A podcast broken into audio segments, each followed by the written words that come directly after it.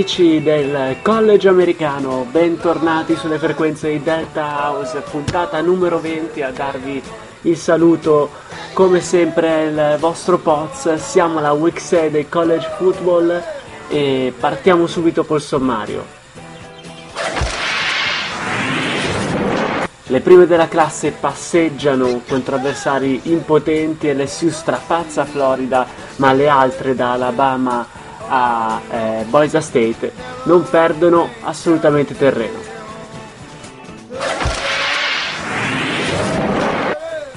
Parleremo della Game of the Week, Oklahoma affronta Texas eh, in un derby storico, vedremo come è andata insieme ad Atazel. Parleremo anche dei Baylor Bears di Robert Griffin, non perdetevi il profilo del giocatore che sta strabiliando l'intera College Nation.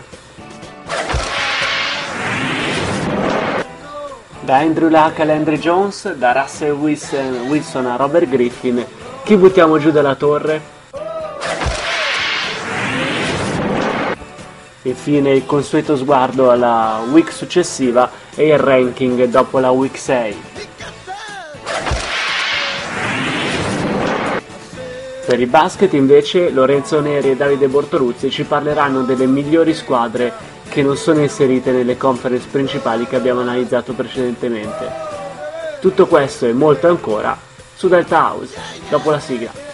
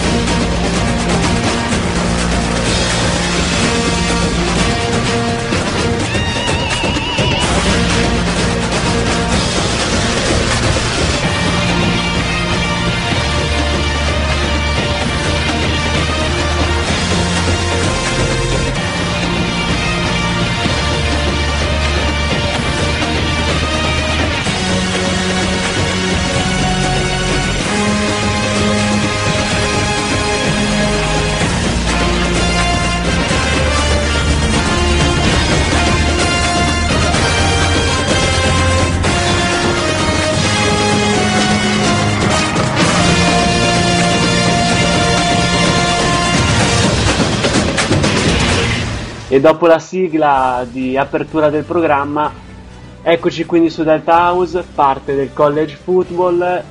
Passiamo subito alla presentazione dell'ospite di questa puntata, un grandissimo appassionato di sport americani, non un grandissimo competente di sport americani, dato le squadre che tifa, ma il, la parte integrante, il motore della, di Radio Play It, con me il mitico Azazel. Ciao Azza. Ciao Poz, ti ringrazio per la presentazione. Sì, non, non sono molto competente, cerco di applicarmi. Diciamo che qui su Radio Play siamo in tanti che non ne capiamo molto, però cerchiamo di applicarci. Poi i risultati sono o come viene a me oppure come viene a Angie, quindi starà al pubblico decidere chi sarà meglio tra me e Angie, tra questa e la prossima, no? Sì, sì, sì, oppure chi è tifoso miope, quindi vabbè. Ecco, no, no, di NFL non ne parliamo, di NFL non ne parliamo. A meno male, ok, quindi eh, per questa puntata togliamo qualsiasi riferimento all'NFL, sia dal punto di vista di prospettive, così perché non è, non è una gran settimana. Per voi, vabbè, essendo by week è una buona settimana perché non avete perso. Però fermiamoci qua, diciamo, eh, cominciamo a analizzare eh, il college football che è appunto quello di cui tratta Delta House ovviamente. E partiamo dai risultati delle prime della classe, diciamo che è stata una week eh, piuttosto avara di sorprese, eh, infatti LSU ha strapazzato Florida e si conferma appunto sempre più leader della nazione, Alabama ha distrutto Vanderbilt grazie a un'ottima prestazione di McCarron con 4 touchdown Boise State continua il suo calendario, la sua schedule molto semplice, battendo Fresno State per 57 a 7. Oklahoma State si conferma probabilmente l'attacco più forte dell'intera nazione, battendo 70-28 Kansas con un Brendan Whedon da 5 touchdown, mentre il ULAC con 3, 3 TD e un intercetto a vita facile contro Colorado, infatti Stanford si impone 48-7. Per concludere, Clemson ha battuto Boston College 36-14 con un infortunio di Boyd alla gamba, ma non dovrebbe essere nulla di grave. Purtroppo non abbiamo notizie in merito. Qualcosa da dire su queste partite, Azza? Eh, guarda, quella l'ultima notizia è quella, diciamo, forse la più interessante perché Clemson è una squadra che è on fire, per dirla all'americana, e l'infortunio di Boyd potrebbe essere pesante. Comunque avremo poi aggiornamenti nell'arco della settimana sicuramente. Sulle partite, praticamente hai detto, cioè, di queste partite basta dire i risultati, come, come hai già fatto tu, perché sono tutte partite con eh, punteggi molto ampi. L'unica che poteva in qualche modo mi aveva attirato un po' la curiosità, l'ho vista anche su ESPN America, era appunto LSU Florida.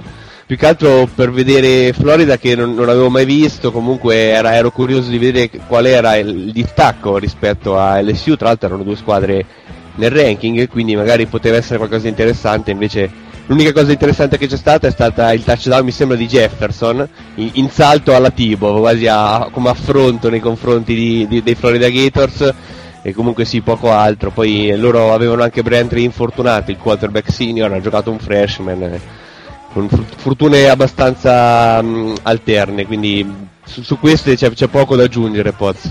E sui Cowboys eh, di Oklahoma State che stanno facendo comunque un ottimo campionato?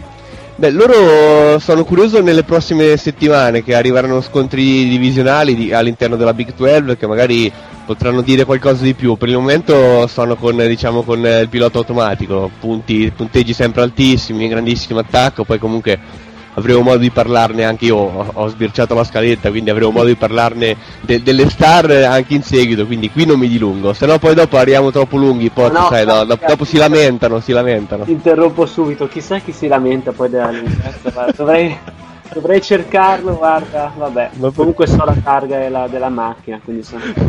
so anche che squadra ti fa, dove è la domenica pomeriggio ogni due settimane, quindi sono tranquillo. Andiamo avanti. Una partita interessante era quella tra Arkansas contro Auburn, una partita dove appunto Auburn era chiamato alla, a confermare le impressioni positive della scorsa settimana e invece com'è andata Asa? Auburn è una squadra che muore, cioè, eh, muore e vive con la, con la, sua difesa fondamentalmente, una difesa che non c'è e quindi quando la mette su, sul fare più punti degli altri magari viene fuori qualche partita anche divertente, vinta o persa. Quando invece come in questa partita qui poi in attacco stentano in qualche modo, allora è, è difficile che abbiano, l'abbiano vinta. Tra l'altro erano in vantaggio sempre 14-17 nel primo quarto e poi non hanno più segnato fondamentalmente. La partita è finita 38 a 14 giusto? Adesso vado un po' a memoria Poz correggimi se sbaglio sì. e per il resto ripeto è una difesa che è ultima ultimissima eh, all'interno della Big 12 in praticamente tutte le categorie statistiche. Concede, prima di questa partita concedeva 207 yard su corsa 232 su passaggio 28 punti a partita gli avversari chiudevano il 54% dei terzi down, praticamente è, con una statistica del genere già è tanta che ne abbiano vinte come hanno vinto all'inizio dell'anno, poi abbiamo visto quelle, le sconfitte come sono arrivate, però in effetti hanno perso tantissimi titolari in difesa, tra cui chiaramente Farley, non parliamo di, di professionisti, comunque tu l'hai visto da vicino questa, questa notte perché stiamo registrando il martedì. però in effetti c'è poco da dire. Su Arkansas eh, o Arkansas come si dovrebbe pronunciare in maniera più corretta diciamo il, il quarterback non mi è dispiaciuto. Hanno perso Mallet rispetto all'anno scorso e quindi Mallet era una presenza abbastanza ingombrante sia dentro che fuori dal campo questo Wilson, che tra l'altro non conoscevo junior, quindi ha, ha, un ulteriore anno di elegibilità al college, non mi è dispiaciuto sinceramente, era iniziato molto male con tre completi su otto tentativi all'inizio e poi a, a, diciamo, insieme alla rimonta di, Ar- di, Arkansas ci sono stati 18 passaggi consecutivi completati e praticamente lì Auburn non è riuscita più a rispondere. Ultimissima cosa su, su Auburn, benissimo il running back Dyer il, i, i, quarterback diciamo con cui stanno cercando in qualche modo di, di, sostituire Newton che appunto è passato tra i professionisti Ah, mm, davvero? diciamo Ah, un, un- eh, eh, se qualcuno sì, dato, i, più, i più disattenti forse non si sono accorti ma sta facendo i bambini l'ha fatto.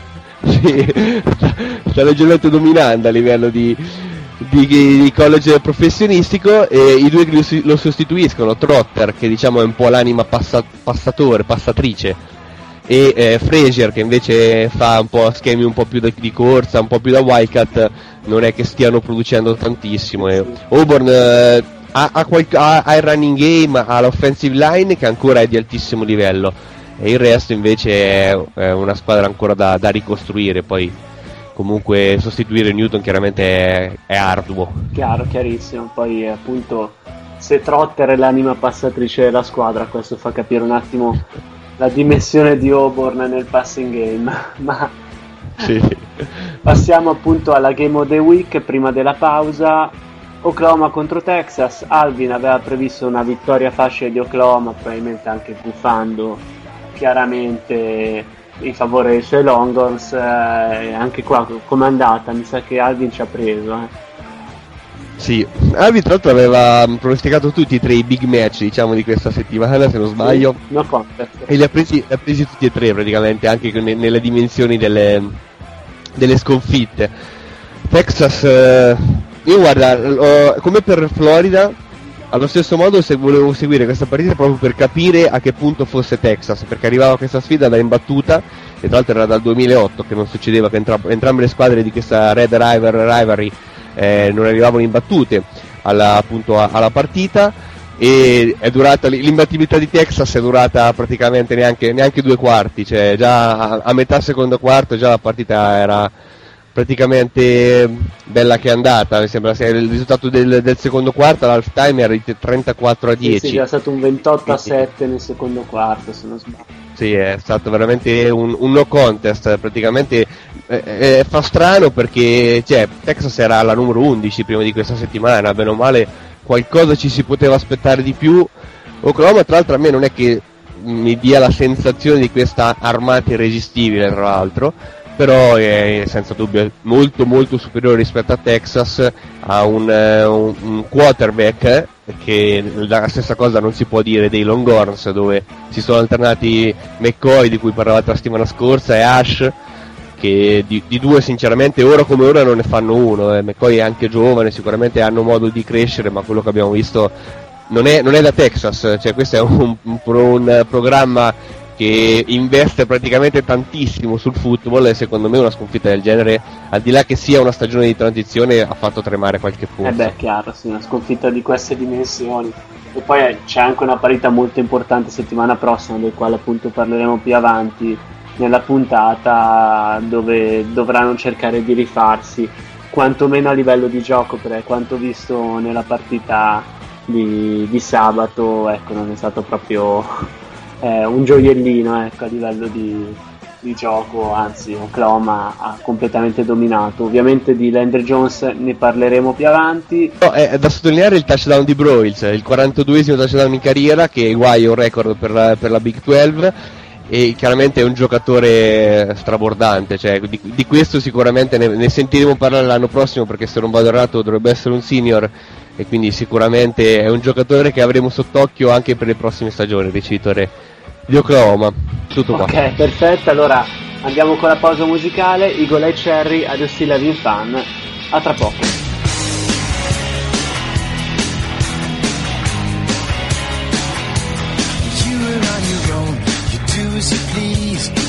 So much fun, not a lost reason after all is said and done. But are you still having fun? And how is it to know gone astray? And happiness would go like a lost emotion. You have always gone your way. Are you happy today? Well, you know when you've been defeated, you don't care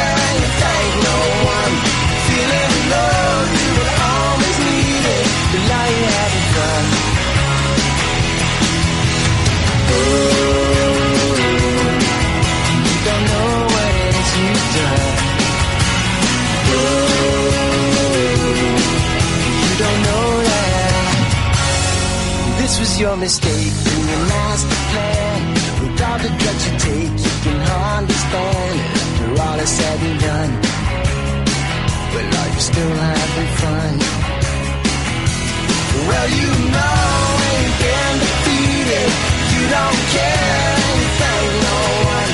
Feeling low, you will always need it. Now you're having fun. And now you're still having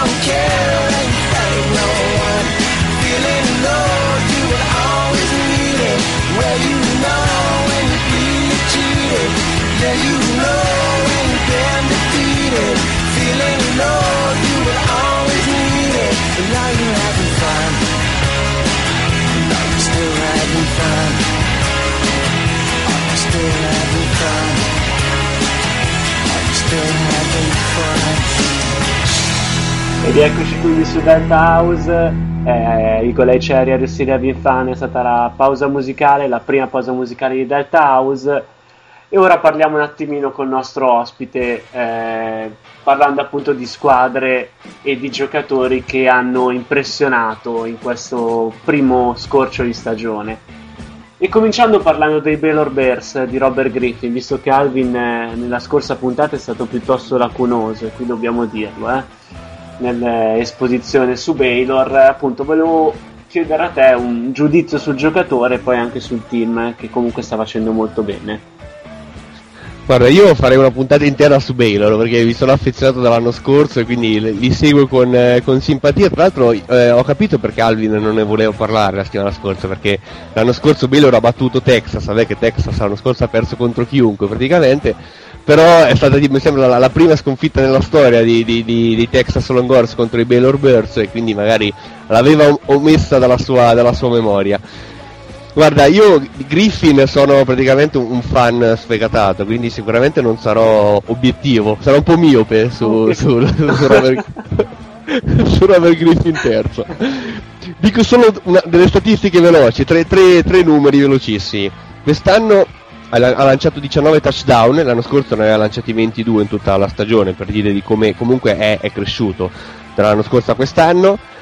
19 touchdown e 28 incompleti complessivamente, quindi praticamente è un numero co- comparabile tra incompleti e touchdown e la bellezza di un solo intercetto lanciato la settimana scorsa contro Kansas State nell'unica sconfitta e tra l'altro se vogliamo essere un po' cattivi, diciamo un po' obiettivi, l'unica sconfitta è anche forse l'unica partita di un certo livello che hanno avuto finora i, i Bears di Baylor, a parte TCU alla prima week dove comunque hanno giocato, hanno rimontato, hanno vinto una grandissima partita. Scusa, ecco. interrompo Sì. per, Sì, per sì. dare la notizia su TCU che dovrebbe essere dall'anno prossimo dovrebbe far parte della Big 12.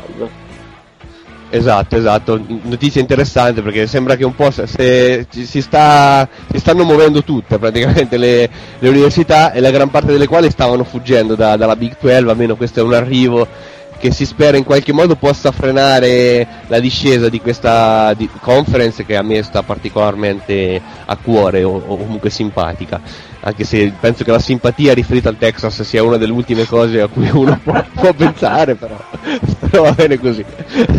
No, tornando a Robert Griffin terzo, eh, è un quarterback che sicuramente... mh, Innanzitutto è un quarterback, ecco, questa, questa è la notizia, perché uno magari può pensare che sia il solito giocatore eh, da, da sistema che punta più a correre piuttosto che a lanciare. Il solito giocatore ora non, non- non per essere razzisti, afroamericano con Sì, sì, sì, al, sì, ra- no, sì. rushing e al passing, come Assolutamente, assolutamente no, infatti volevo dire quello, però non, non l'ho detto, ma eh, diciamo sì, senza connotazioni chiaramente razziali. Tipo alla fine è bianco, ma è, è un, quarterback di, di questo tipo per dire. Comunque, di questo tipo diciamo più- hai detto? Fantastico. Fantastica la taglierai, no, però. diciamo che eh, ritornando a Griffin è, è totalmente dife- diverso rispetto ad un Bernard Robinson di Michigan che chiaramente invece proprio è il tipico eh, quarterback running back, anzi running back e quarterback. Lui sa passare il pallone, chiaramente eh, ha tantissime azioni che vanno negli highlights, sono di, di scrambling, di, di fuga da- dalla rush avversaria e poi comunque al, al lancio sul profondo, ma comunque in questa stagione, come dicevo all'inizio, è cresciuto al di là nel- nel- nei numeri, anche nel, nel tipo di gioco. Secondo me sta cercando di migliorare il suo, diciamo, il, il suo stare all'interno della tasca e il suo lanciare all'interno della tasca. Deve ancora migliorare tantissimo nel movimento di piedi all'interno della tasca, però eh, sono, sono abbastanza fiducioso. Adesso è un junior, quindi, o junior, eh, quindi sicuramente avrà un altro anno di leggibilità. Non so se passerà perché comunque ci sono. È un attacco che l'anno scorso ha perso Finley, per parlare un po' in generale della squadra. Il running back che si accoppiava benissimo, molto bu- buon ricevitore anche. Però ha trovato questo Ganowi che anche lui però è l'ultimo anno, ha con Kendall Wright, il ricevitore diciamo principale di questo attacco, anche lui è all'ultimo anno, quindi non so se eh, Griffin eh, eh, mh, cercherà di restare. Secondo me ha buone chance, cioè io sono molto curioso di vedere come andrà a- a- mh, tra i pro, come andrà il draft. Sicuramente fisicamente deve crescere tantissimo perché non è altissimo, è un 6 e 2, non è, non è molto robusto, sì? Come Come? fa a crescere in altezza? No, quello no, sicuramente non, non lo possono schierare. Però diciamo non è neanche robusto, cioè la stazza complessivamente secondo me è un po' mingherlino a, a vederlo. Quindi su questo deve, deve migliorare. Non so quanto sia adatto poi comunque ad inserirsi tra i professionisti, però sono curioso, sono curioso. Sulla, sulla squadra in generale ti dico che sono deluso invece, perché la sconfitta con Kansas State non me l'aspettavo. Io pensavo e speravo che si potesse arrivare alla settimana prossima ancora imbattuti, dove ci sarà tra l'altro una partita molto molto interessante di cui parleremo poi in seguito. Una rivalità tra, tra Baylor e Texas A&M, se non sbaglio, giusto? È Texas A&M il prossimo. E quindi non lo so, la partita con Kansas State veramente mi ha deluso, è arrivata anche di, di- di due punti, di tre punti, quindi alla fine ci può, ci può anche stare. Se non sbaglio 36-35 era finita. Ecco, di un punto addirittura, sì. Ci può anche stare, ripeto, cioè Baylor è una squadra che, per dire l'ultimissima cosa, riferita a Robert Griffin, è una squadra che Griffin fondamentalmente ha messo sulla mappa. Stiamo parlando di una squadra che storicamente non è che abbia avuto mai tantissimi successi e da quando è passata all'interno della Big 12 ha fatto praticamente ridere.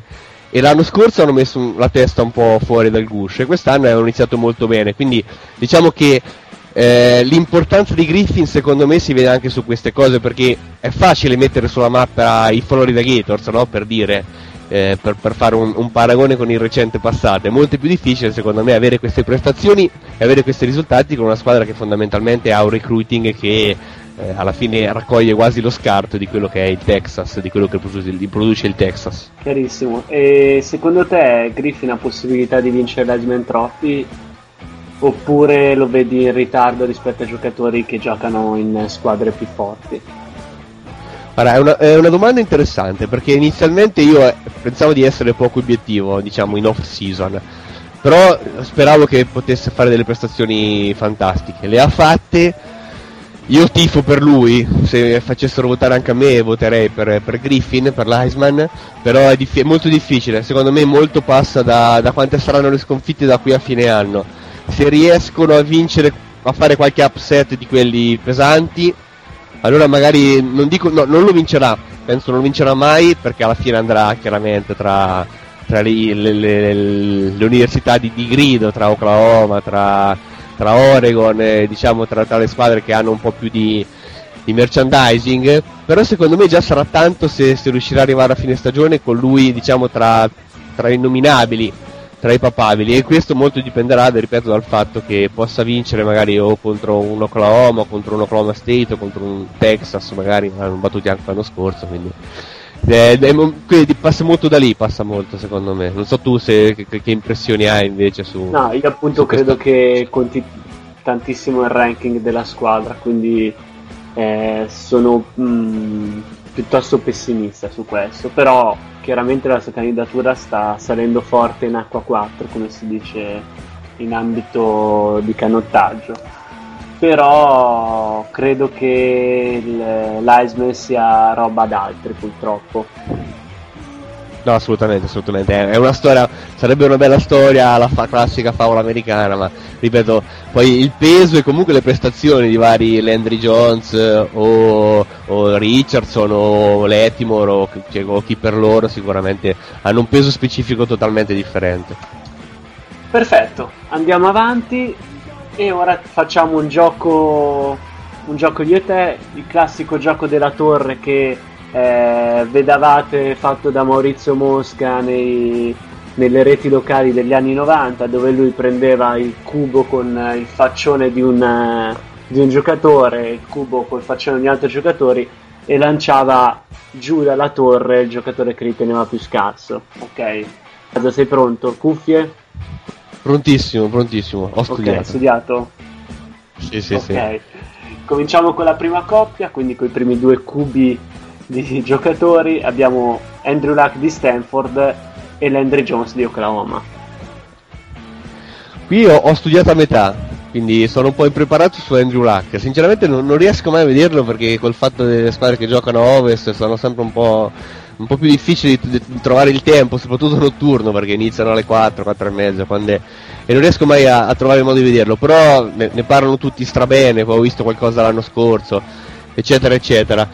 E quindi, cioè, quasi per sulla fiducia vado sicuramente su Andrew Luck, anche perché Landry Jones eh, mi ha un po', non lo so, mi lascia un po' con un sapore di, di incognito, non lo so, la partita contro Texas sicuramente ha stradominato, però è un giocatore che ancora non abbiamo visto alla, alla grande, soprattutto su alcuni tipi di lancio, sulla, sulla potenza del lancio, sul profondo. Con Texas che faceva tantissimi blitz, lui si è, si è adagiato alla grande, eh, completando l'impossibile sul medio corto, trovando benissimo i suoi ricevitori con slant o, o screen pass. Però no- non so se sia un giocatore com- completo a questo punto, chiaramente. st- Stiamo parlando di un ventenne praticamente, quindi ha tutte le carte per sicuramente dominare. Però tra i due, qui chiudo perché sto andando un po' lungo, sicuramente tengo su Luck e butto giù Landry Jones.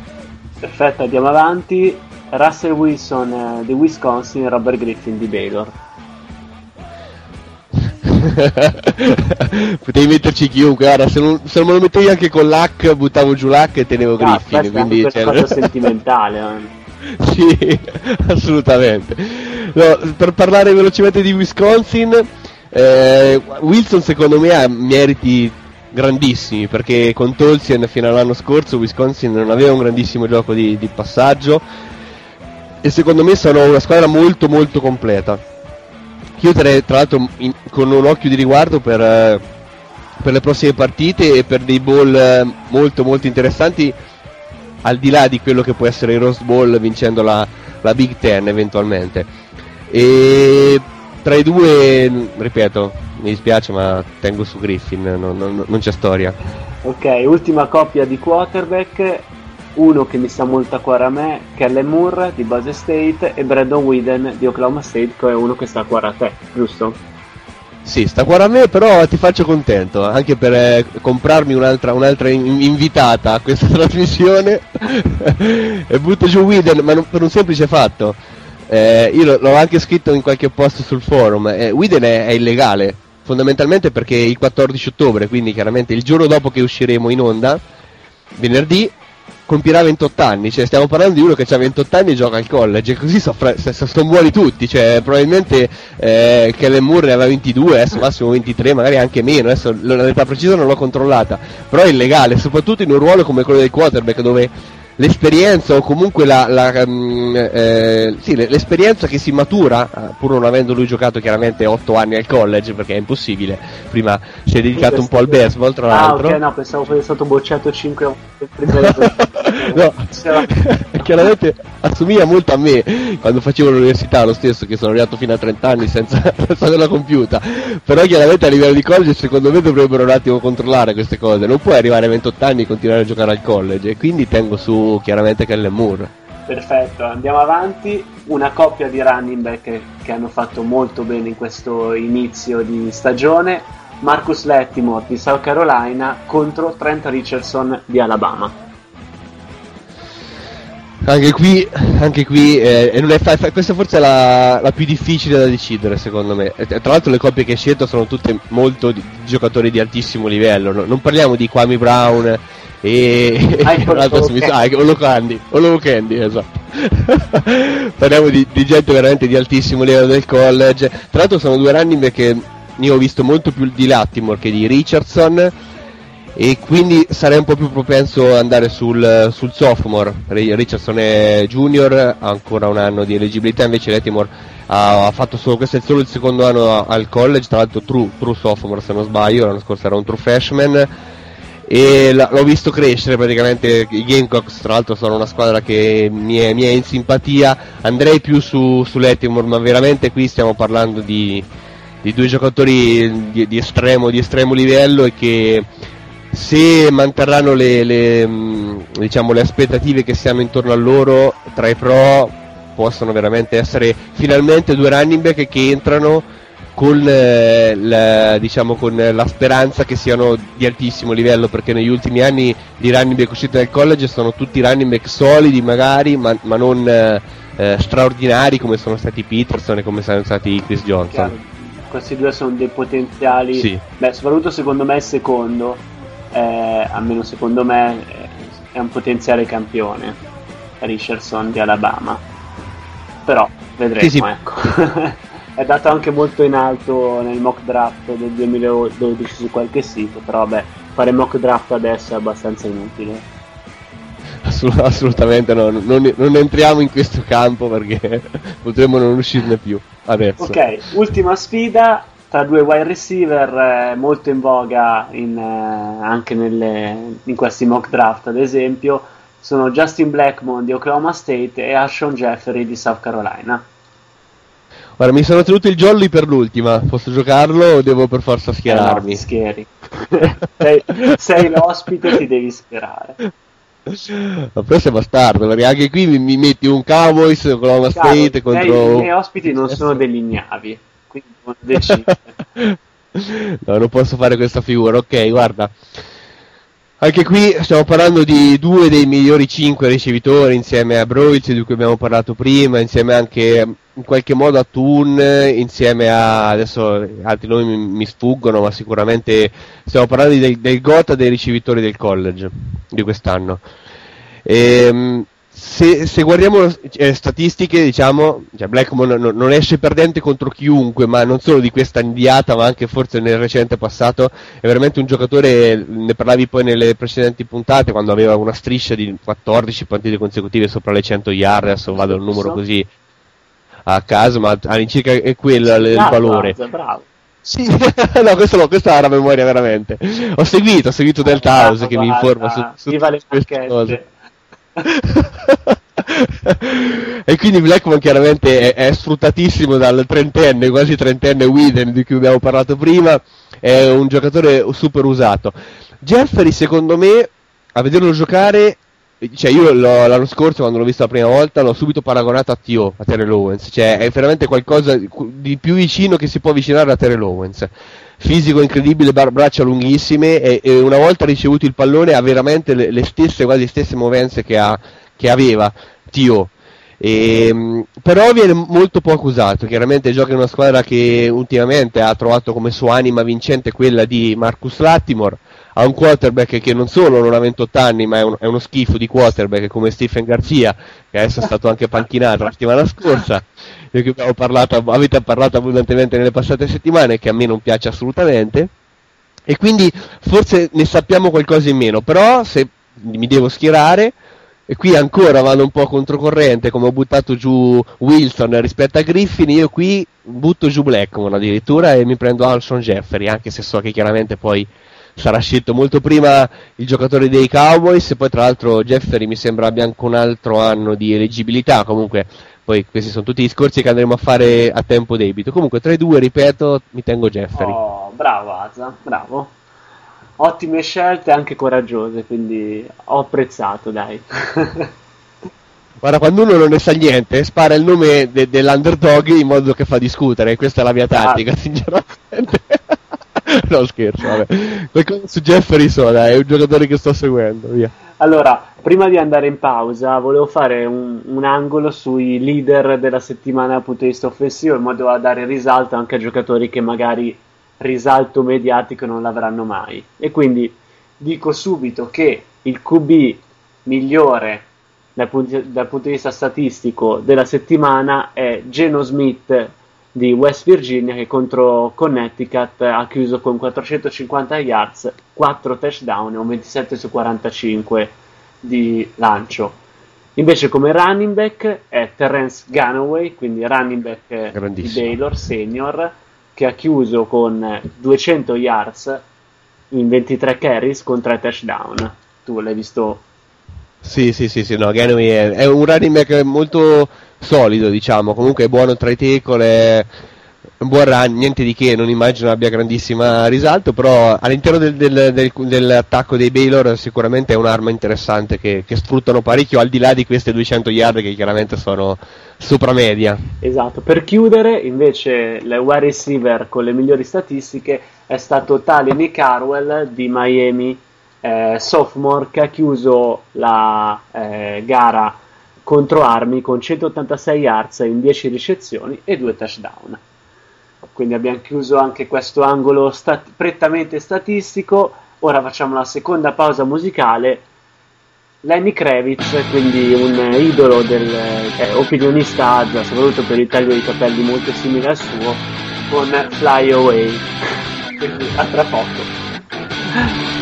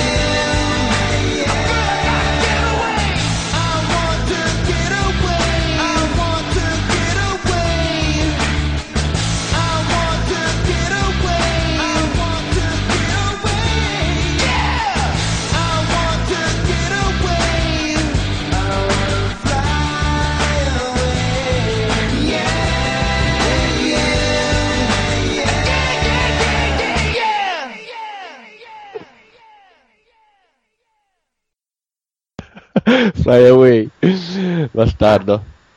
I capelli, i capelli fly away, quel senso lì era mezzo.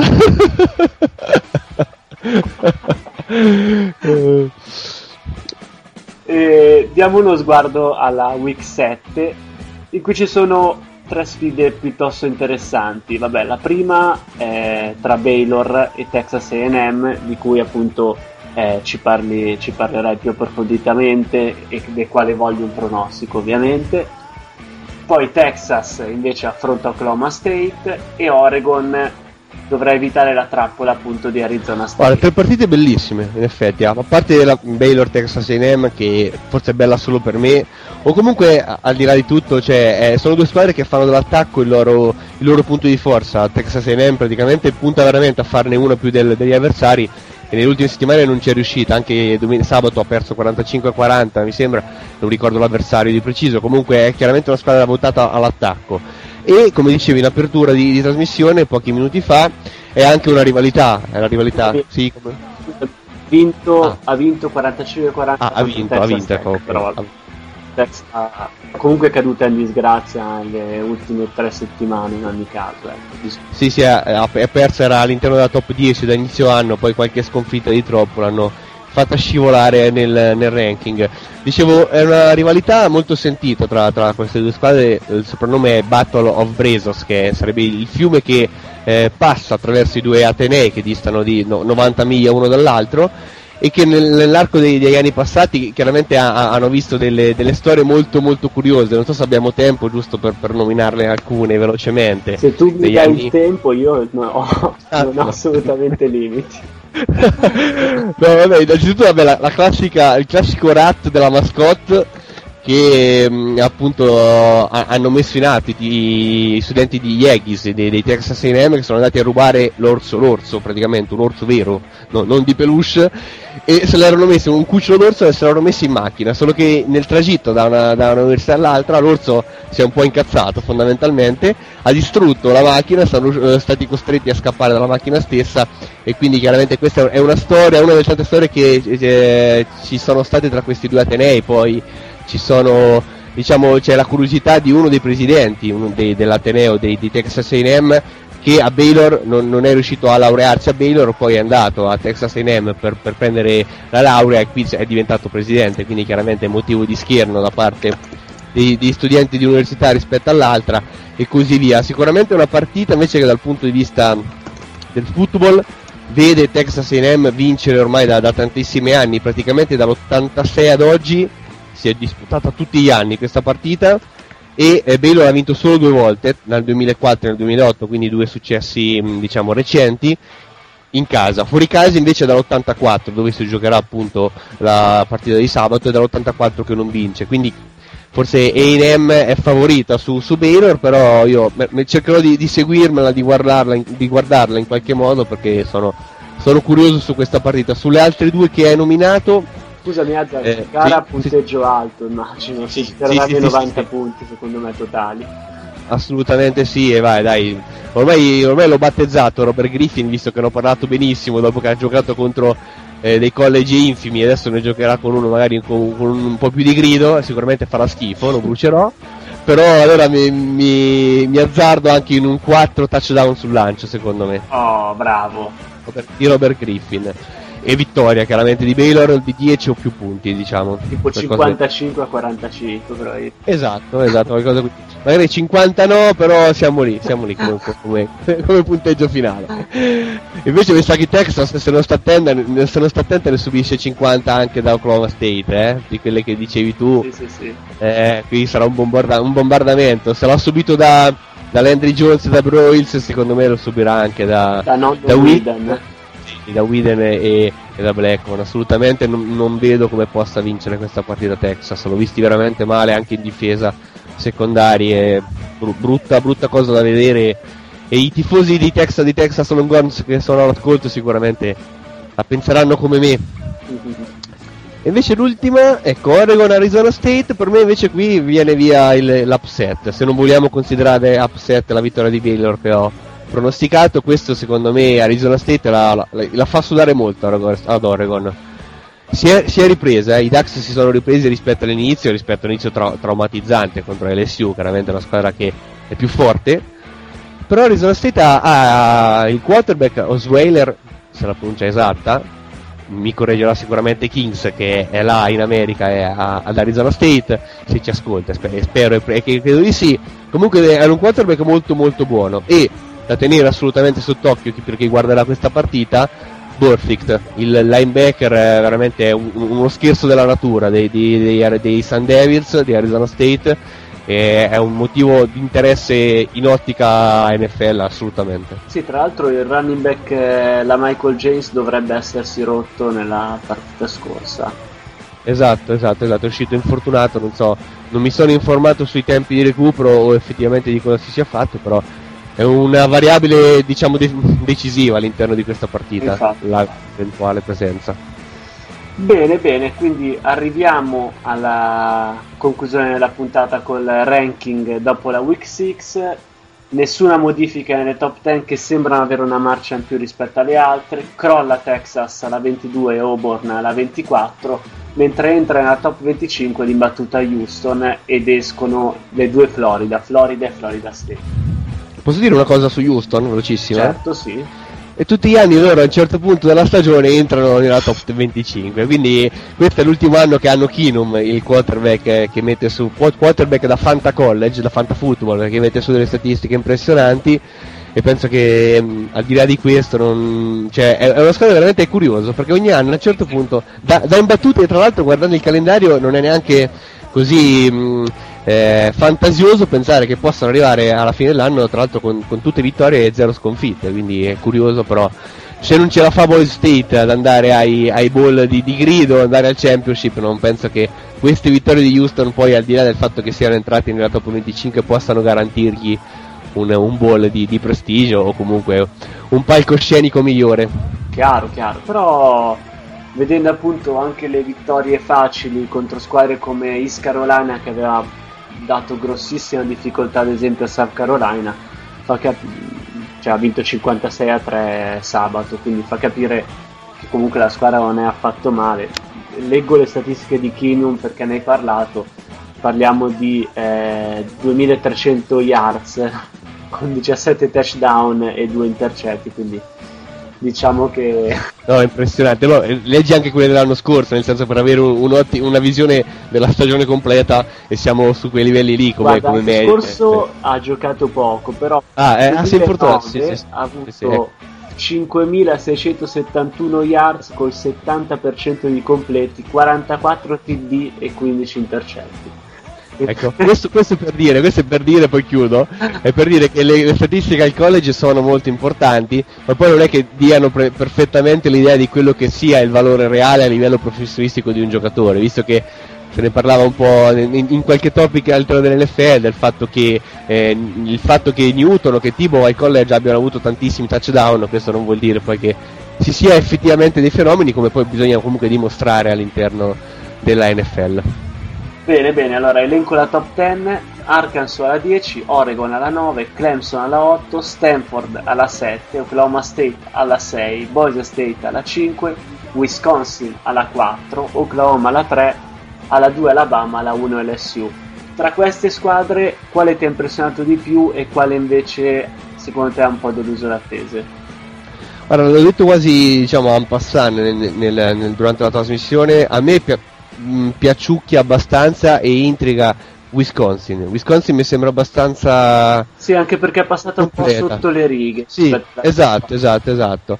Comunque gioca nella Big Ten che è orfana di una Ohio State di, di valore, Penn State è calata, quindi magari non, non- non la, non la si prende troppo in considerazione, però a me piace veramente piace mo- molto, molto. Adesso è al numero 4 e mh, tra l'altro ci sono squadre che per forza di cosa non potranno andare a- a- a zero- con zero sconfitte, come LSU Alabama che mi sembra si, dov- si dovranno scontrare prima o poi, adesso non mi ricordo benissimo, comunque c'è diciamo lo scontro diretto. Sì, esatto. Wisconsin, Sì, sì. Wisconsin zitta zitta secondo me può insediare l'eventuale diciamo spingendosi un po' troppo in là ehm, ruolo di, di, di contender che ha questo punto Oklahoma che invece può tranquillamente andare eh, con zero sconfitte invece Oklahoma perderà contro Oklahoma State l'ultima giornata di regular season, questo lo sappiamo e lo diciamo già ai nostri ascoltatori, quindi Wisconsin per me deve, stare attenta, secondo me si, si, gioca una bella chance di poter avere un, un, eh, uno shot, un tentativo per andare al BCS Championship. Bene, bene, con questa previsione arriviamo ai saluti finali. Io ci tenevo però eh, a, a, fare un elogio a un, uh, un, grande del football che in questo weekend ci ha lasciato. Ovviamente parliamo di Al Davis, eh, che è stato aiuto di proprietario, general manager, allenatore. Tutto, tutto, commissioner anche della EFL, veramente è stato il football da, dagli anni 60 in avanti, cioè è arrivato quasi a 50 anni di, di Raiders praticamente, è stato veramente un'icona chiaramente chiacchierata, ma assolutamente cioè, discutibile, ma non si può discutere l'importanza che ha avuto. Sì, è stato eh, bellissimo vedere eh, le lacrime di commozione di, del coach eh, di, di, Oakland Jackson a fine partita dopo la vittoria all'ultimo secondo contro Houston. Veramente, ecco, la classica persona, non so se concordi, che fin quando è in vita ha tirato qualsiasi ira, qualsiasi eh, antipatia anche per qualche scelta scriteriata eh, al draft e anche per criteri piuttosto scriteriati di scelta però quando se ne va comunque senti tanto la mancanza allora, non è che sia per tutti così, eh? per fare un paragone politico con la, con la, situazione italiana, non è che tutti quelli che sono odiati poi quando muoiono li rimpiangeremo. Però no, tornando seri, tornando al football, eh, sicuramente al Davis, ne parlavamo anche nel, nel topic dei Raiders, eh, c'è gente che chiaramente trova diciamo non seriamente comunque eh, sperava nella diciamo nel mm, non nella morte però nel fatto che al Davis lasciasse comunque la squadra in qualche modo a qualcun altro perché nelle ultime stagioni stava un po' perdendo la bussola di quello che è il football attuale. Però si conveniva anche con chi l'ha criticato tantissimo in questi anni si conveniva nel fatto che a, a, a morte avvenuta, a scomparsa avvenuta, eh, il, il, vuoto che lascia è immenso, perché per chi soprattutto è, è un Raiders, ha tifato questa squadra, non averlo più è veramente è, è come sentirsi mancare qualcosa da tifoso, chiaramente, non è che si tratta di un parente, non è che eh, lo, lo, conosciamo personalmente, però per essere tifosi o per appassionati chiaramente è un'assenza che pesa, che pesa, che sicuramente è qualcosa che ci manca, che ci mancherà.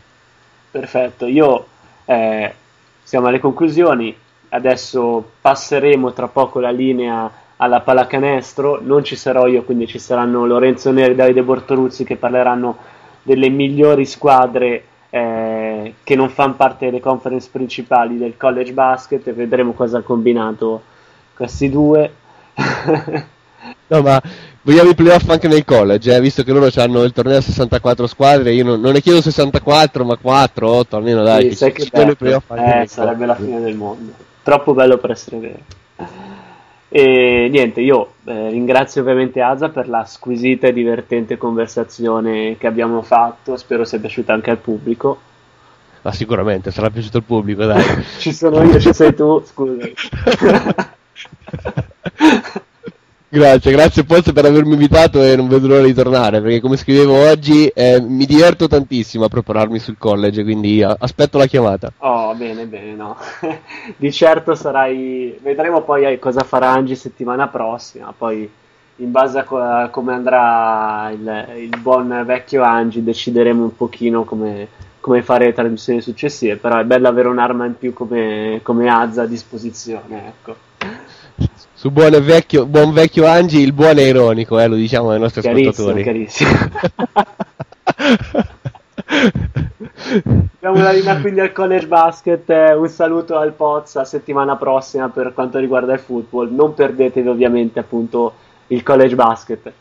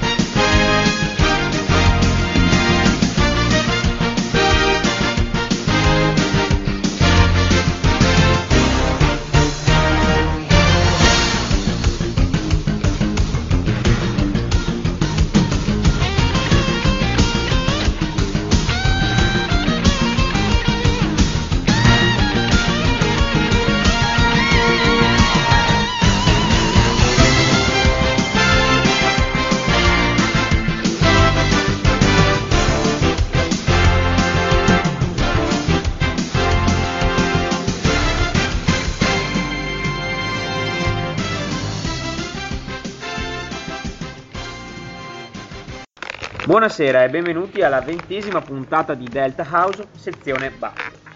Dopo aver preso in rassegna le maggiori conference di tutto il panorama collegiale, non resta altro che una panoramica di- del best of the rest, per usare un inglismo, quindi delle migliori squadre appartenenti alle mid-major.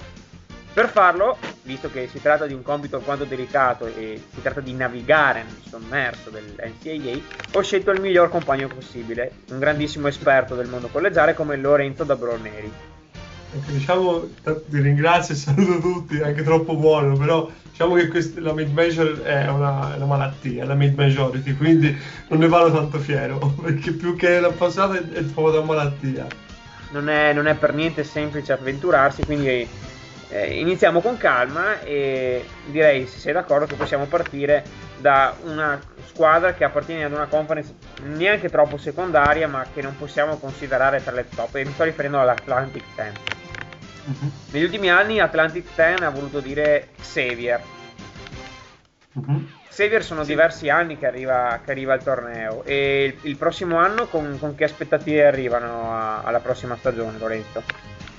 Intanto partono già con, con, eh, diciamo, un'aggiunta che c'era già perché già mantenere un To Holloway al comando come c'è anche quest'anno è, è- è un- più che una- un acquisto più che una conferma perché sappiamo bene che To Holloway è già stato uno dei migliori giocatori l'anno scorso del- della pallacanestro collegiale parliamo proprio a livello nazionale è un playmaker che fa ogni cosa, un playmaker che ti guida la squadra, ma che sa eh, rendersi utile sia in fase realizzativa che anche nelle altre fasi del gioco, perché comunque rimane sempre un buonissimo difensore ed è uno che distribuisce bene il gioco e appunto è uno che segna 20 punti a partita, quindi fa sempre buono.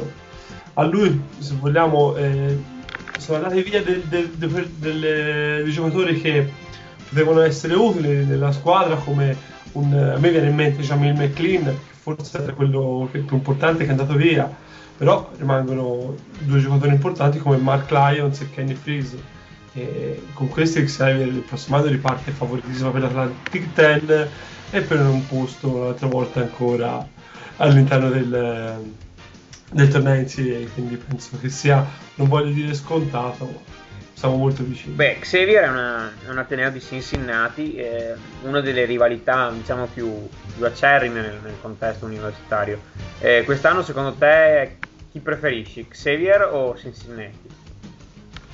No, io, io, son- io- purtroppo sono, purtroppo sono innamoratissimo di Tu Holloway e Cincinnati mi piace la sua verve difensiva perché è veramente una squadra solidissima da quel punto di vista e quindi c'è da fare mm, anche tanti complimenti a loro però sono più verso il cuore verso Xavier che è più un- una tipologia di gioco che, che mi piace molto di più Discreto anche comunque il recruiting di Xavier. Quest'anno mh, diciamo che mh, si può parlare più di quello che hanno perso per il 2012, visto che dovevano, avevano messo gli occhi su Sim Bullard, che alla fine invece si è accasato a New Mexico State, se non ricordo male, Mhm. per giocare subito. Quindi meglio per noi che ce lo vedremo subito da quest'anno, peggio per loro che hanno perso un 7 piedi e 4 per le, per le stagioni successive. Sì, ecco, no, infatti Simbuller poteva essere questo centrone canadese di 2,25 m, che però parla di mani dolcissime, eh, poteva essere un, un bel, eh, un bel chiappo, come si dice dalle mie parti, però eh, va bene anche così, la squadra rimane comunque competitiva. Sinceramente anche Simbuller in un contesto come quello di Xavier, dove già abbiamo un, un John Freeze sotto canestro, direi che, che è già valido quindi non so quanta utilità poteva avere eh, nella squadra dei Musketeers. Bene, eh, per restare sempre comunque in una conference, appunto la stessa conference, eh, ci- mi sposterei verso un'altra grande di quella conference, appunto i Temple House, che iniziano una stagione con una perdita piuttosto importante. Perché la Voy Allen in effetti è veramente importante, perché è un giocatore che ti viaggiava sulla doppia doppia di media e infatti è stato ha preso la direzione NBA, però un lockout eh, quest'anno lo, troviamo a giocare in Francia. Comunque Temple Owls sono sicuramente la, eh, la prima eh, rivale di, di Xavier per quanto riguarda Atlantic 10. Poi ci metterei anche da una parte anche la Son Bonaventure Di Andrew Nicholson, sì. però prima parliamo delle gente che ha un pochino più di esperienza e appunto parliamo di Temple Holtz che comunque eh, nonostante sia andato via la Boy Allen rimangono due giocatori importanti quanto riguarda il backcourt che sono Ramon Moore e eh, Juan Fernandez che sono due giocatori eh, di cui rendere conto soprattutto in una conference non ricchissima come questa Eh, Fernandez è un giocatore che magari non ha dei numeri spaventosi, però è un giocatore estremamente solido. A me ricorda un po' Pepe Sanchez, non so. Esatto, esatto, sì, un pochino, mol- diciamo pochino men- non sotto controllo come Pepe, però sue, è una, una via di mezzo tra Pepe Sanchez e Grivis Vasquez, se vogliamo proprio fare una cosa Sì, a mezzo secondo me. però comunque sì, un- una squadra come Temple la fa della sua forza comunque il sistema e quindi diciamo che in effetti si può anche riuscire a sopperire a una partenza che comunque è, è sanguinosa. Esatto, poi dimentichiamoci anche uno Scotty Rand, eh, ripeto, in una con- conference non ricca come questa fa il suo anche Scotty Randall nel ruolo di, nel ruolo di ala. Bene, eh, allora, mh, lo scorso anno, eh, all'arbore della- del- delle Final Four, possiamo dire che il, il tema del momento fu eh, il ruolo e crescente e l'importanza crescente che avevano le mid-major nel panorama NCAA. In particolare Mhm. ci stiamo riferendo al fatto che ben due atenei, tra virgolette, minori, come Butler, che ormai si stava abituando ai palcoscenici importanti, e VCU, approdarono alle Final Four. Ora, adesso, al- al- all'albore della nuova stagione, eh, sarebbe interessante vedere appunto a che punto sono, dove le abbiamo lasciate queste due Cenerentola. E io mm, proporrei di iniziare da, da Virginia Commonwealth, che probabilmente parte dall'unico punto eh, fermo che è la conferma del coach. Esatto, che secondo me è la cosa più importante di tutte, cioè Shaka Smart che è stato il vero artefice del- della cavalcata di VCU dell'anno scorso. Abbiamo due squadre eh, nelle Final Four della Mid Major, er- era un evento abbastanza importante. E Shaka Smart aveva questo sistema che partiva dalla difesa per arrivare a un attacco eh, proprio eh, cronometrato, sembrava proprio eh, ge- gestito in maniera maniacale, però perfetto, perché ognuno aveva, suoi- aveva le sue mansioni e ognuno le faceva nel- nella maniera, eh, nella maniera migliore. Tanto che ora la squadra, eh, come, come detto, non- l'elemento importante che è rimasto è, soprattutto Shaka Smart. Però hanno perso Jamie Skin, anche lui in Francia, eh, Joe Rodriguez, eh, Brandon Rosell, questi sono e anche Ed Nixon, però diciamo che Rosell, eh, Skin e Rodriguez sono quelli più importanti. Eh, la cosa buona è che rimane però Bradford Burgess, che sicuramente è stato anche lui uno degli artefici maggiori del- della cavalcata dell'anno scorso. Eh, Virginia Commonwealth, hai detto benissimo te, eh, ha mantenuto il coach e questa è la cosa più importante di tutte. Quindi diciamo che il sistema rimane invariato. Vanno al torneo? Mm? Vanno al torneo? E io penso di sì, anche vedendo la conference, quindi credo di sì, soprattutto se Shaka Smart ora avrà un bel po' di occhi addosso rispetto agli altri anni. Diciamo che quella conference... Giovanissimo, eh? a me mi dispiace, a me mi piace perché ha anche prodotto dei Gators, quindi... Diciamo che quella conference eh, George Mason ha perso il coach, eh, ho- ehm, eh, i- diciamo che il livello medio dello scorso anno era piuttosto elevato. Hotfra non era fatto male, però non lo so, non lo so. Però senza Charles Jenkins, Austria non so quanto possa essere... eh, Forse Old- diciamo anche Old Dominion ha perso, mi se non ricordo male, il miglior giocatore, per cui in che Kessel appunto, però rimane Kent Bazemore che però è più un ruolo difensivo. Ma comunque il sistema secondo me fa Virginia Commonwealth, quindi mettiamolo anche ora, diamogli fiducia. Diamo fiducia a Shaka Smart. Ecco, un'altra squadra appunto del mid major, un'altra squadra che ha raggiunto le Final Four sempre del mid major è Butler e anche Butler ha conservato l'allenatore. Sì. E per, qui l'hanno firmato con un bel contratto ventennale, Sì. per chi non lo sapesse. Va bene, cioè, so- probabilmente eh, esce, se gli arriva l'offerta può, può uscire, però intanto vuole continuare l'avventura Bulldogs, quindi il nostro Brad Stevens è rimasto a battere anche quest'anno. E la squadra è stata, diciamo, anche qui abbastanza smantellata, perché dei, dei- i quattro to- di quattro eh, top scorer, tre se ne sono andati via e sono importanti perché abbiamo visto Shelby Mack che ha preso la strada NBA, infatti è stato scelto dagli Washington Wizards nel secondo giro. Eh, Matt Howard che invece ha finito la carriera collegiale e, e si è accasato eh, in, in Grecia.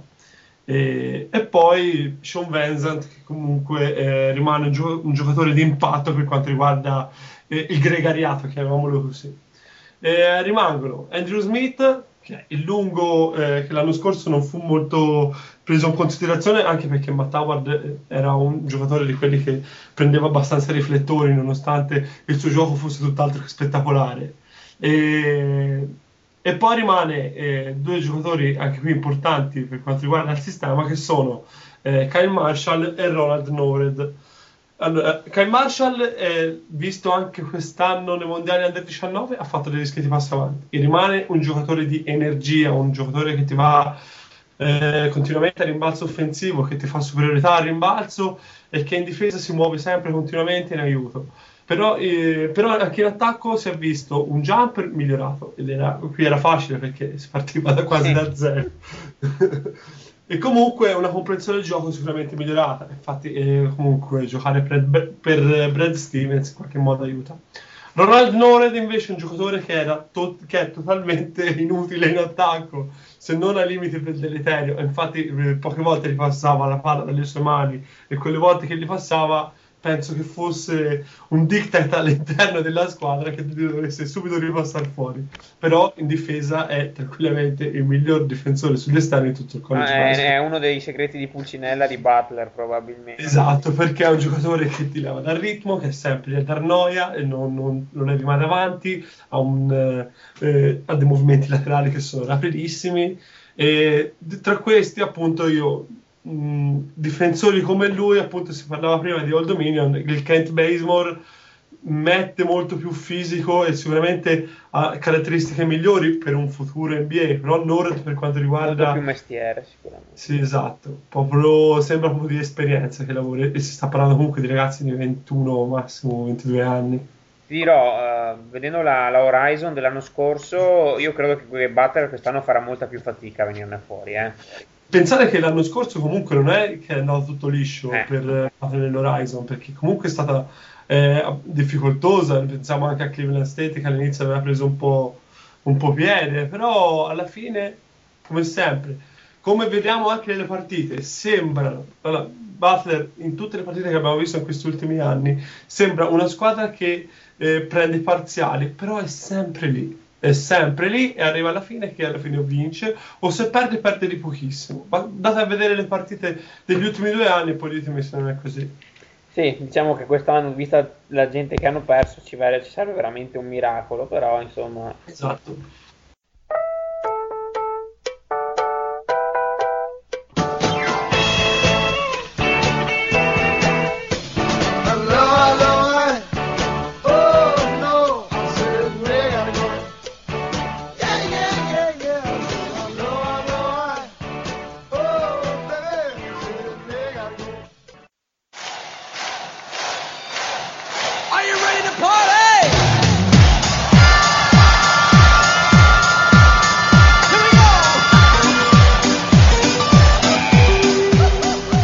Martedì ore 21.30 live su Radio Play It e poi disponibili in podcast Full Monday.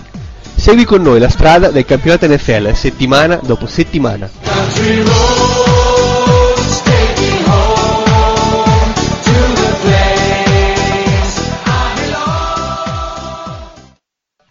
Pronostico su Morgan e Steiner, da voi due vorrei saperlo. Vince Matt Morgan, proprio lo schiallo, devasto. Se Luca Grandi dice che vince Scott Tanner, sta dicendo una cosa che non pensa. You say you deserve a world title shot. Damn right. Well, you disrespecting piece of Parole sante Scott, Zona Wrestling Radio Show, ogni weekend su radio.playtiusa.com, Raw, SmackDown, TNA e le domande dei nostri lettori.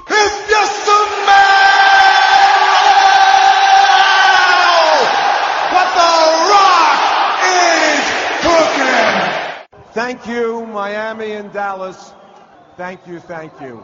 But tonight, we crown a new champion.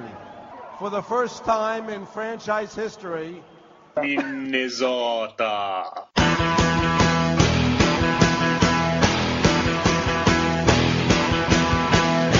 Boldo là, il, il pallone non mente mai, noi qualche cazzata invece la diciamo. Ogni settimana su Radio Play It. Vi odio tutti, abbasso i Thunder. Vuoi sapere tutto, ma proprio tutto sul basket d'oltreoceano? Analizziamo insieme ai nostri esperti la pallacanestro dei giganti NBA e quella madness del mondo collegiale. Non puoi perderti We're Talking About. Conducono Davide Pozcavati E Carmine Scritto D'Amico. ogni mercoledì solo su Radio Play.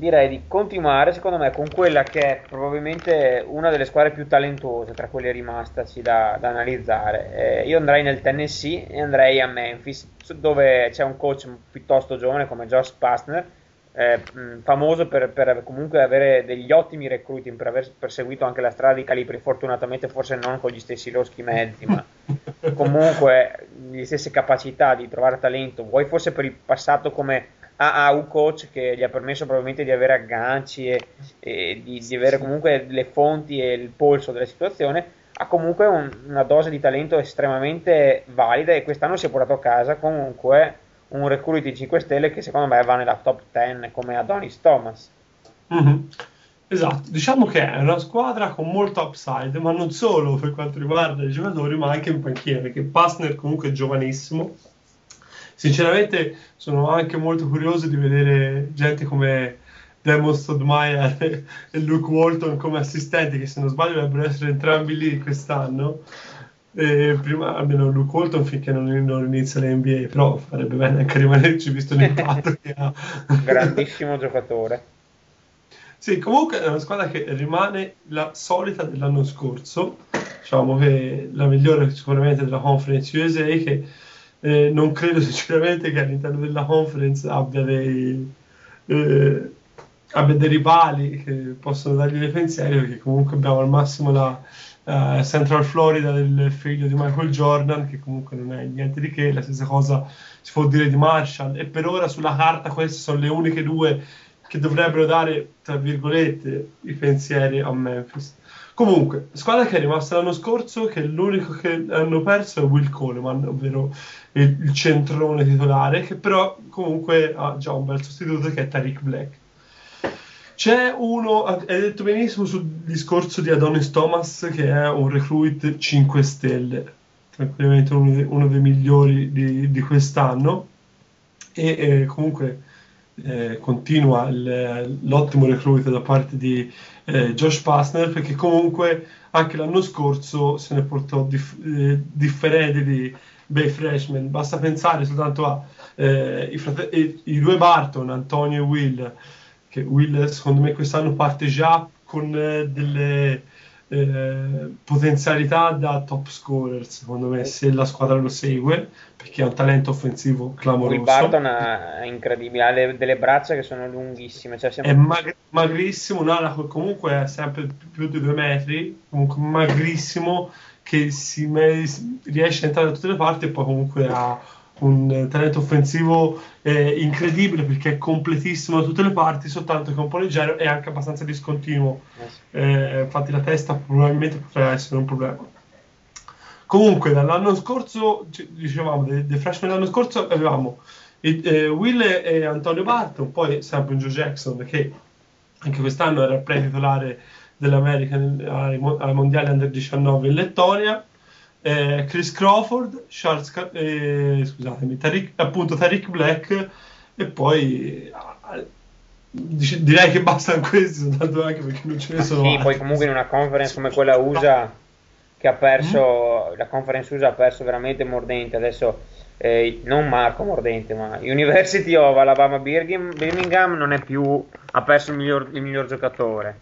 UTEP ha perso Moultrie che è andato come transfer a Mississippi, Mississippi Eh, State, anche se era già fuori l'anno scorso, però comunque Vabbè, anche Utep, anche Culpepper Esatto, e, esatto. e Julian Stone che secondo me era molto importante. non è più la corazzata, de- sì, la- comunque la buonissima squadra degli anni scorsi. Eh, Mississippi, Mississippi State, eh, no scusami, ehm, l'altra squadra, quella dove giocava il Flowers l'anno scorso. Mm, Southern eh, Miss, scusatemi, ecco, eh, sono le 10 e mezza anche per me, scusate. Anche Southern Miss comunque è calata, quindi probabilmente loro sono destinati veramente ad avere un ruolo da protagonisti nella conference senza grossi problemi, senza grossi potemi. Li vedremo sicuramente al torneo dove potrebbero veramente fare qualche brutto scherzetto. Esatto, perché alla fine sono giovani, molto giovani, perché detto, quelli prima sono tutti sophomore, quest'anno, l'anno scorso erano freshman, più abbiamo Donis Thomas e il collante di questa squadra è proprio Wesley Witherspoon, che è un giocatore che può fare qualsiasi cosa a livello collegiale, può prendere qualsiasi ruolo, eh, però diciamo giovane, quindi atletica, quindi talentuosa, però per quanto riguarda la testa, ora questo mh, sta tutto a Passner, quindi bisognerà vedere il suo timbro, se lo, lo- lo inciderà sui giocatori oppure se come l'anno scorso sarà un continuo ascensore. Eh, bisognerà vedere, però comunque la, la continuità No, sarà sicuramente la chiave de- dei successi o degli insuccessi Anche- di questa stagione. Anche perché non è certo il talento che manca.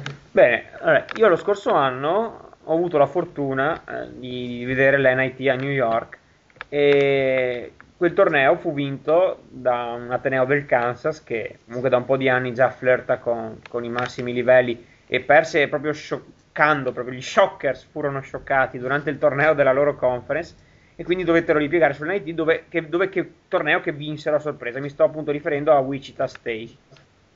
Wichita Sì, State, sì. secondo me, è uno dei programmi di mid major più, più ambiziosi che- di tutto il panorama.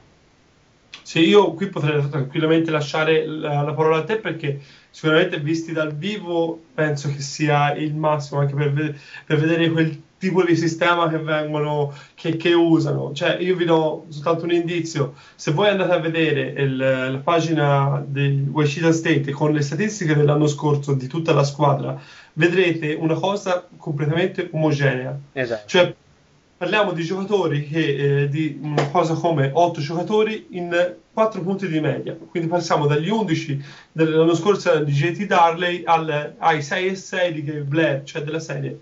E parliamo del settimo giocatore in rotazione. Quindi una cosa molto omogenea. E ora io, il loro modo di giocare è un, un, un simbolo. E quindi a questo punto penso che lo possa spiegare molto meglio Davide, che sicuramente ha visto dal vivo.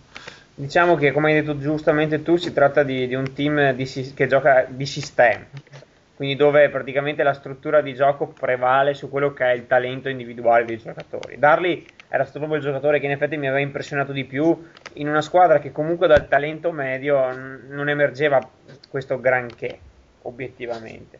Eh, c'era eh, un, sette, un sette piedi discreto che comunque mh, forniva un discreto contributo di intimidazione, però era- aveva giocato la miglior partita della sua carriera, quindi probabilmente poteva essere un falso positivo per usare un termine medico. Eh, sono una squadra che, che gioca forte a livello difensivo, quindi eh, alza molto i ritmi e gioca eh, flex, dei principi di flex offense- offense molto ordinati con un passing game veramente preciso e, e senza grossi fronti. Quindi è una di quelle squadre appunto che sono tipiche probabilmente del college basket, dove appunto si può vedere che eh, un'impronta di un coach eh, diciamo evoluto sul piano tecnico, tattico, può fare la differenza anche quando il talento puro manca. E questi sono i Wichita State, i Wichita State Shock- Shockers. Ogni tanto divento dislexico. Quindi una squadra da tenere in seria considerazione, tipica del mondo delle mid major NCAA e che nel- nel- in, un, in un regolamento che appunto va dai, del- ai 35 secondi di possesso palla, che, che non prevede i 3 secondi difensivi, ci sguazzano come, come- come non mai. Quindi sicuramente una squadra insidiosa da tenere d'occhio.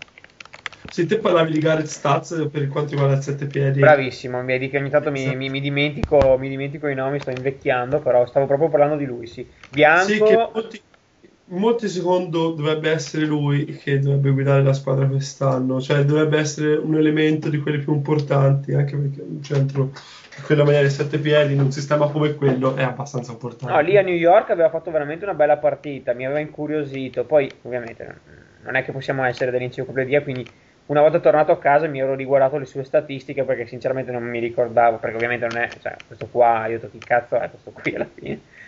E alla fine non è che avesse delle statistiche così brillanti. Poi alla fine invece, tenendolo d'occhio, insomma, è stato in crescita e insomma, è un giocatore che per il mercato europeo potrebbe diventare interessante nel futuro.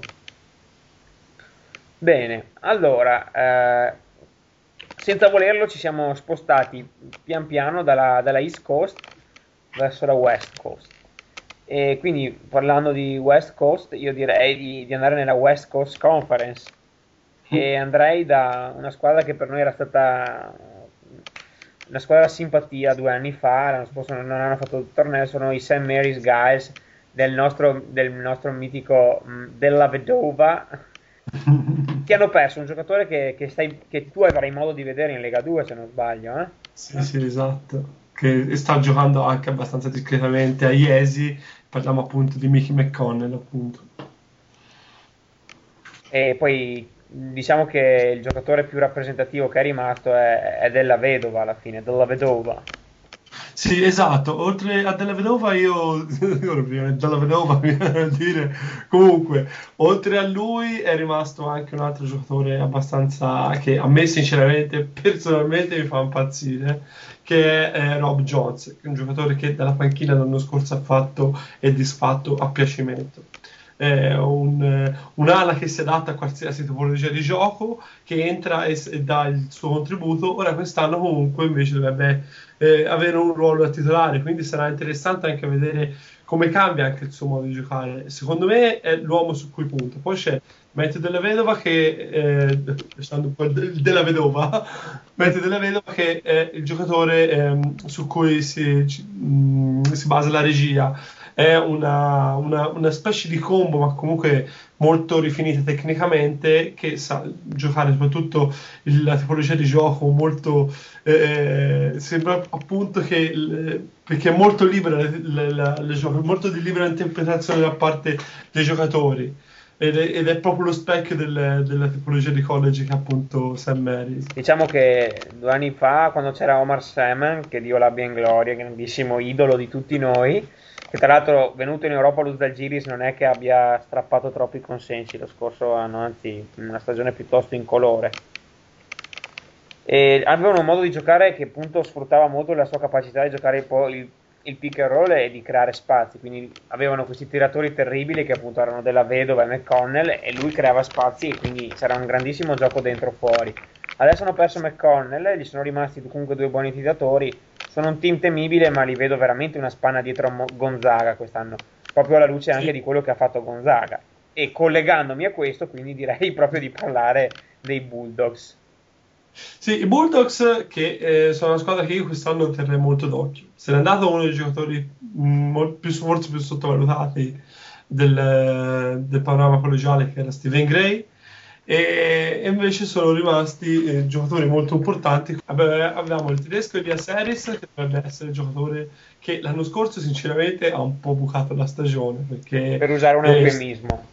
sì, eh, si aspettava una breakout season, si aspettava invece niente, abbiamo avuto, abbiamo avuto invece un bel buco nell'acqua, abbiamo avuto, e in tanti si sono chiesti cosa, come, come mai questo, mh, quest- questa brutta stagione, chi ha detto eh, perché ha subito un infortunio alla spalla che gli ha dato molta noia per quanto riguarda anche il recupero, chi diceva che eh, non si trovava inizialmente con eh, uno stile di gioco che comunque l'anno prima l'aveva elevato a, eh, a- a un bel giocatore da seguire, infatti l'anno scorso si aspettava appunto breakout season e invece non c'è stato niente sembrava più che altro involuto. Comunque, Elias Harris rimane comunque il l'indirizzato principale di quest'anno. Assieme a lui il centro canadese anche Robert Sacre che è un sette piedi eh, molto definito, Infatti, potete vedere la corporatura è un settepiede importante, non è uno di quelli tu- un filo di- di- da spostare con un soffio, anzi è un giocatore molto potente da quel punto di vista. E invece abbiamo un settepiedi che invece è un filo che è Kelly Olynyk, anche lui, eh, se non sbaglio, canadese. E invece lui gioca esterno, è un settepiedi esterno, Ecco. quindi molto interessante da vedere. Tu hai parlato di, Eh. di canadesi, no? Sì. Diciamo che il recruiting più interessante di Gonzaga è proprio canadese, no? Esatto, infatti si parla appunto di Kevin Pengos che ha fatto eh, che ha, ha giocato anche Loop Summit, ha giocato e Kevin Pengos è stato anche uno dei al- altri protagonisti del Canada per quanto riguarda l'Under 19 il mondiale Under 19 in Lettonia, quindi anche a lui si- si- gli teniamo un occhio. Mm, rimanendo sempre in zona europea o comunque fuori dagli Stati Uniti, abbiamo una squadra che comunque eh, fa parte anche il tedesco Matis Morninghoff e nota di colore abbiamo come cambio del play, cioè cambio del play come play rotazione appunto con Pengos abbiamo un certo David Stockton che Hai più sconosciuto? sì, diciamo che il cognome dovrebbe ricordare per fatto il figlio del- di quel passatorino che era il padre John quel discreto playmaker, forse il più grande o uno dei più grandi di tutti i tempi, ma trascuriamo, trascuriamo. Bene, eh, allora abbiamo quindi probabilmente possiamo dire che sicuramente eh, Gonzaga farà il torneo e dominerà quella conference senza grossi problemi, probabilmente.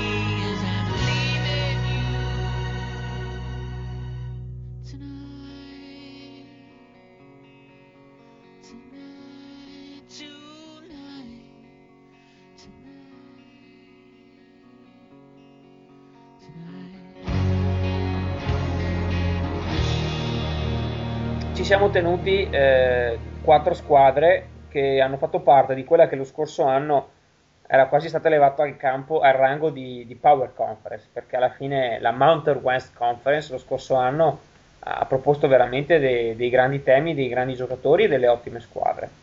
Quest'anno mi pare che esca un po' ridimensionata, vuoi per la partenza di, di- di un grande personaggio come Jimmer Fredette, vuoi per il depauperamento generale, specie quello che è successo a San Diego State. Allora, io direi di andare per ordine, direi di iniziare appunto con Brigham Young che ha visto il buon Jimmer partire, finalmente può scopare questo povero uomo e quindi La liberazione. Il Teach Me How to Gym l'anno scorso diciamo, è stato lo slogan principe del college basket. Cioè, chi ha seguito un pochino le vicende di BYU e soprattutto di Jim Fredette non può... eh, Sicuramente non è una novità quello che sto dicendo. Quindi. Eh, è un giocatore che ha elevato una squadra per il suo modo di giocare, l'ha portata anche avanti e l'ha portata alla ribalta che magari poteva tranquillamente arrivare eh, sotto riflettori grazie soltanto a quello che è successo poi alla fine dell'anno con Brandon Davis squalificato perché eh, si trovava la fidanzata.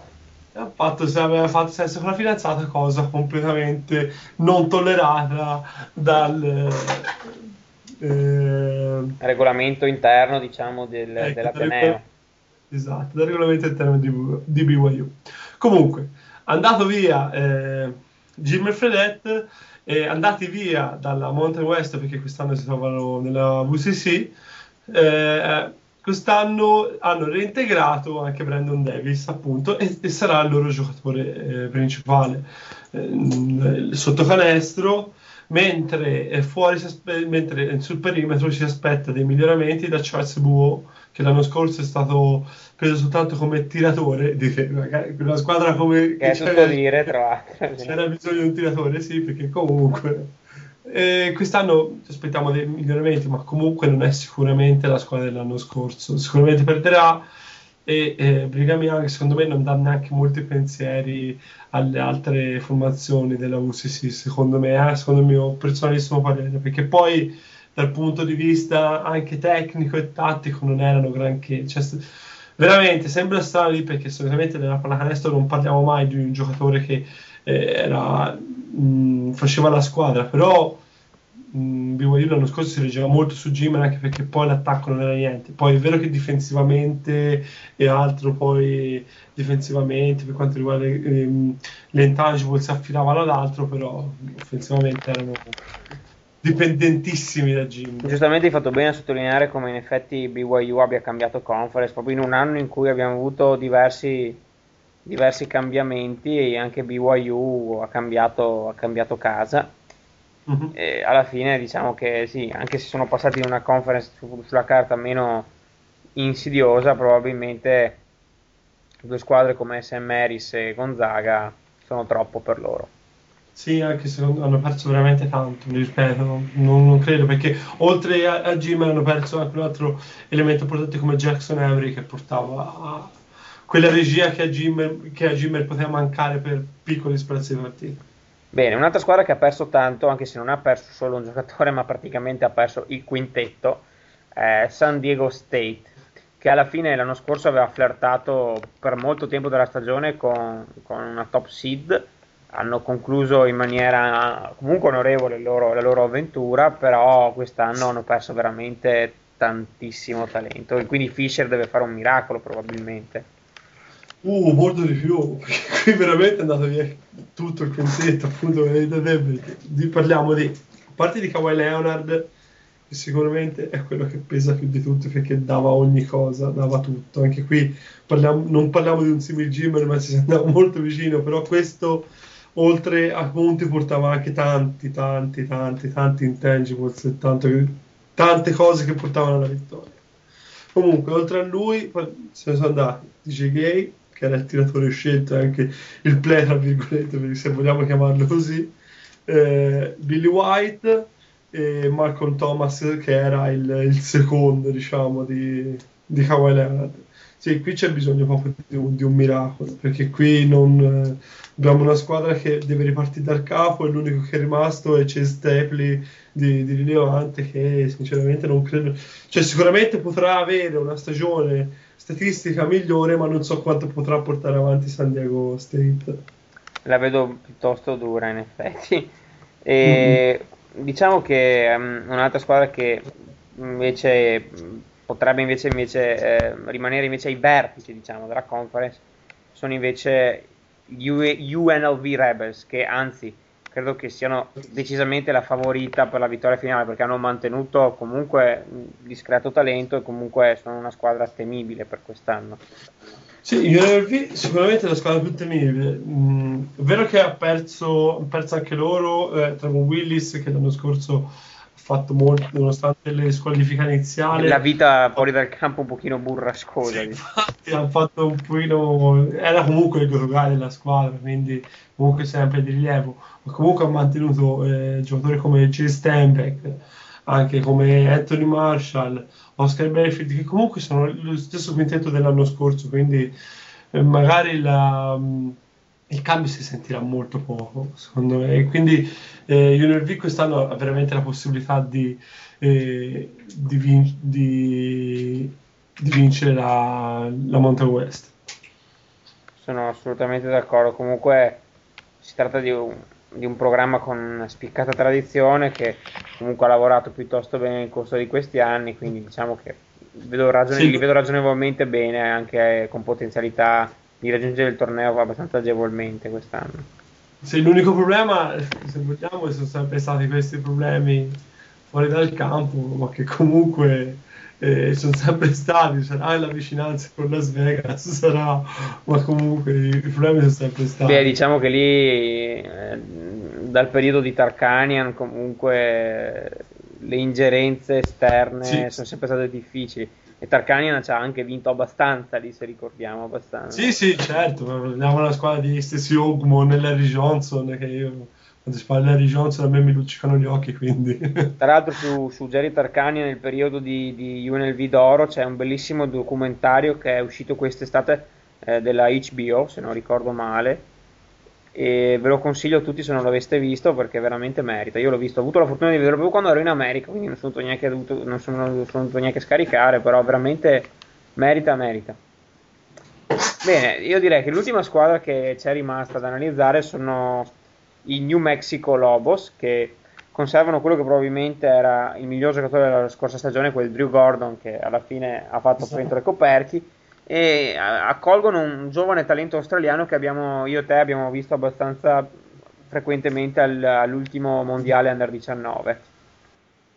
Mm-mm.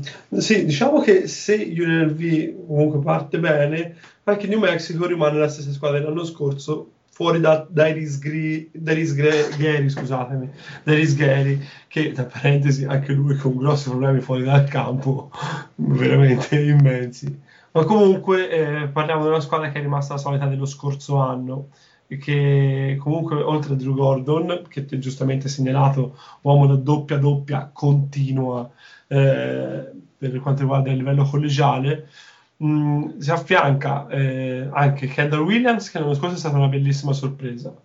E, e anche Philip McDonald, la stessa cosa che comunque arriva come, come senior quest'anno. E eh, aggiungono un eh, giocatore come Hugh Greenwood che abbiamo visto che eh, probabilmente avrà sicuramente il suo peso anche perché è un giocatore tecnicamente molto capace e anche con eh, le spiccate attitudini di leadership e queste cose qui. E l'unico dubbio potrà essere, ehm, perché abbiamo visto l'anno scorso il gol, che comunque ricordiamo l'anno scorso eh, a causa del, del transfer è arrivato a poter giocare soltanto a dicembre. L'anno scorso abbiamo visto un, un pochino di Emanuel Neghedu, ma comunque Neghedu ha questi problemi fisici che non sappiamo se potrà essere un fattore determinante per New Mexico oppure se sarà un determinante ma nel lato negativo. Bene, eh, diciamo che quindi nel complesso abbiamo affrontato una panoramica di tutto ciò che potrebbe essere il meglio che resta in giro per i campi NCAA questa stagione.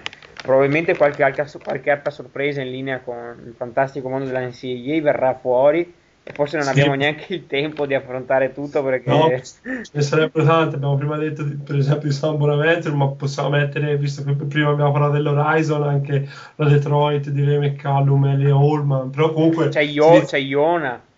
eh, c'è Ione. Andiamo veramente a setacciare poi veramente nelle- nei sobborghi proprio del, del college basket.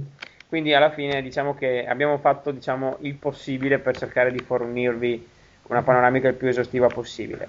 Eh, il nostro percorso di avvicinamento alla Tip Hop Marathon, che ricordiamo ai nostri appassionati, sarà l'11 novembre, se non ricordo male, eh, tra cui la chicca sarà la partita tra Michigan State e North Carolina che verrà svolta nella porta aerei e quindi sarà una- un evento da, probabilmente da non perdere.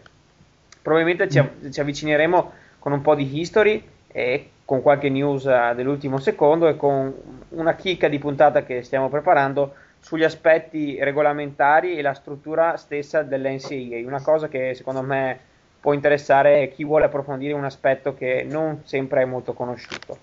Visto che fino non sappiamo quale sarà anche il diciamo l'esito del, del- del lockout, per ora vediamo se ci teniamo impegnati un po' con il Vi college. prepariamo anche a questa prossima stagione. Io intanto ringrazio tanto Lorenzo perché non è stato per niente facile, vista anche comunque la, la complessità di entrare anche in maniera fruibile a tutti in un mondo articolato come quello delle mid major, quindi lo ringrazio per il contributo prezioso. Vi ringrazio voi per avermi chiamato, lo faccio sempre con molto piacere. E, almeno, almeno non sembra una malattia così pesante, almeno. e vi saluto e vi do appuntamento alla prossima puntata.